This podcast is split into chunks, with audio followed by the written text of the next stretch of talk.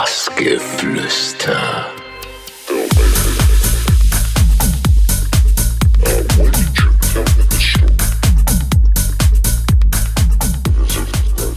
Hello, here's Zana, and you're listening to Minimal Radio.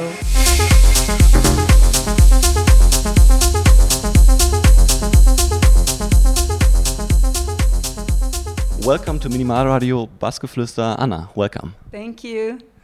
Yeah, I read a lot about um, about your family actually, and your father was a club owner, and uh, I, I heard some some other family members are in the music business too. Would you say that your family is quite music addicted? Yes. My father was a club owner, also a DJ.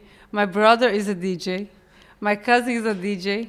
My other cousin takes care of the DJ. She has she takes care of Bolero in Brazil. So yeah, everybody is involved with music. Sounds lovely, actually.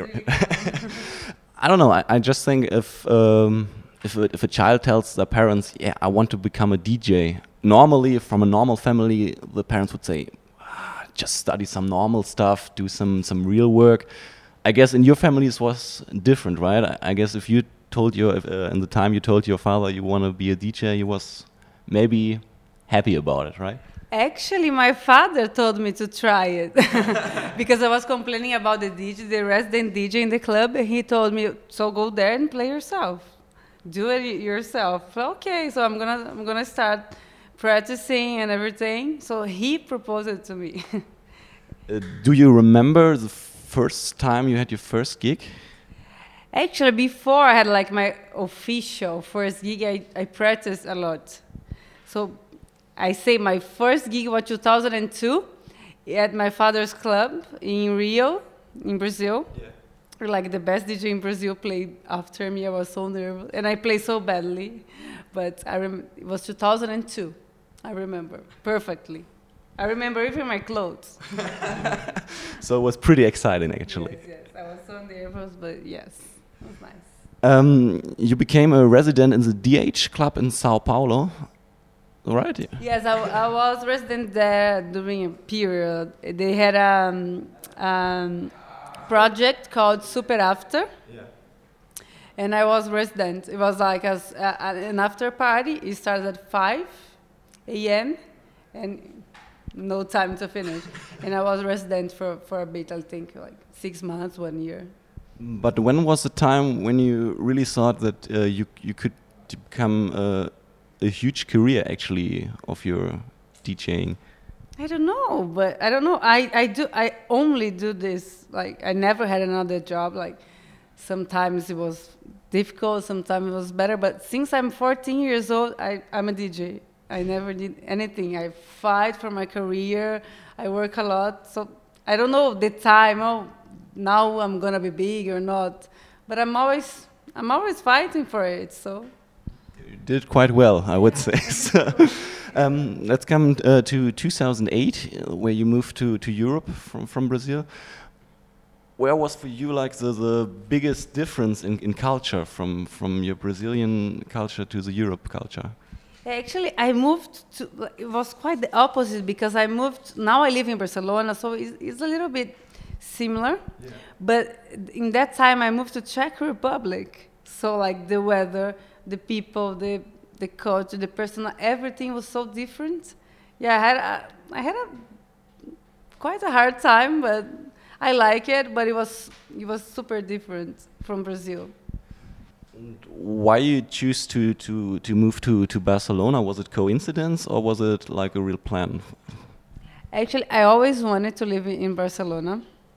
And now, uh, one year, two years ago, I started to have a lot of requests in Europe, a lot of gigs in Europe, more than in Brazil. So I was coming like each every month. I was flying to Europe. It was it was becoming difficult. So I moved. I, I always wanted to live in Barcelona, so I chose Barcelona. Why not? It's a beautiful city. Actually, I was between Barcelona and Berlin. Ah. yes. then I chose Barcelona because of the weather, just because of the weather and I live there. I guess I would pick the same city. Like, um, another thing that I that I heard is that you learned a lot of producing from from your husband. Yes. was it really hard for you too that, that, that you could learn it, or was it just easy going? Yeah, it's not as easy going because it is a, is a to, for to put a good sound for people to listen. The quality is, is difficult to learn. It, it takes a lot of practice. My first track I released in 2008. We are together for 10 years already, me and my husband, and he's a really good audio engineer. At, his technique is really good, and he, he taught me everything. The most important things I learned with him, and he, he, he's teaching me all the time, actually. You know him? Wehbba? he's really, he's really good. He was, he was, it's not difficult. I'm still studying. He is also studying a lot because every day yeah. new, rele- new stuff are released, but it was a nice process. And I guess there are worse teacher than your husband, probably, right? he's not. A, he's not a good teacher because he's really nervous. If you don't understand, he. Come on, I'm not gonna say this again, but he's really smart and he's he's really good. So I'm in good hands. That's nice to hear.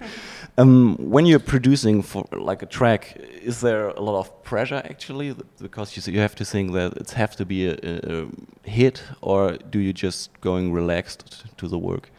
No, no, I, I don't think so. I, I, I don't I, I don't get this pressure because I go to the studio when I have some idea when I wanna when I do something. I, I don't have this pressure yet, you know.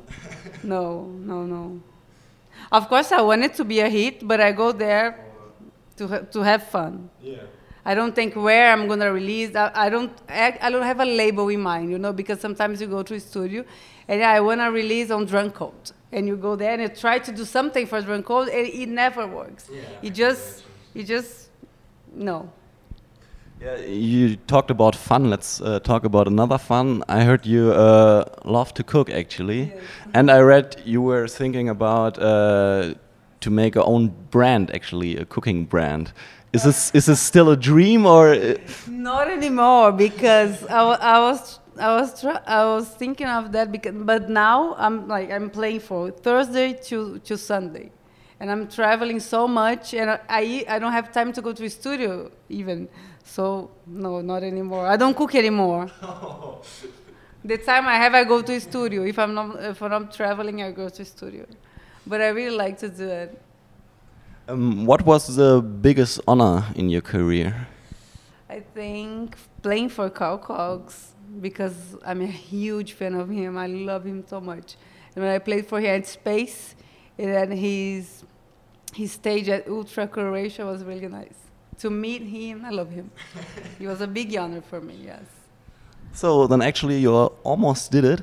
Um, last question. Uh, yeah, often question, I guess. Uh, yeah, what's next actually in, in, in your plan? Hmm, still continue to making music and playing. I have some releases. I just remixed Wehbba for the Deep in Sound. I have some EPs coming on Tronic, Terminal M. Now I have summer. I'm gonna play for Solomun at Pacha Ibiza. Solomun plus one. Yes, playing and making music.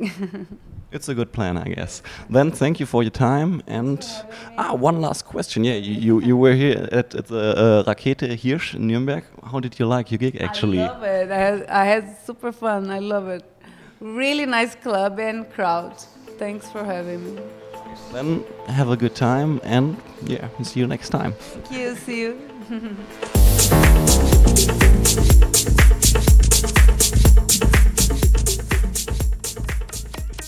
Bassgeflüster.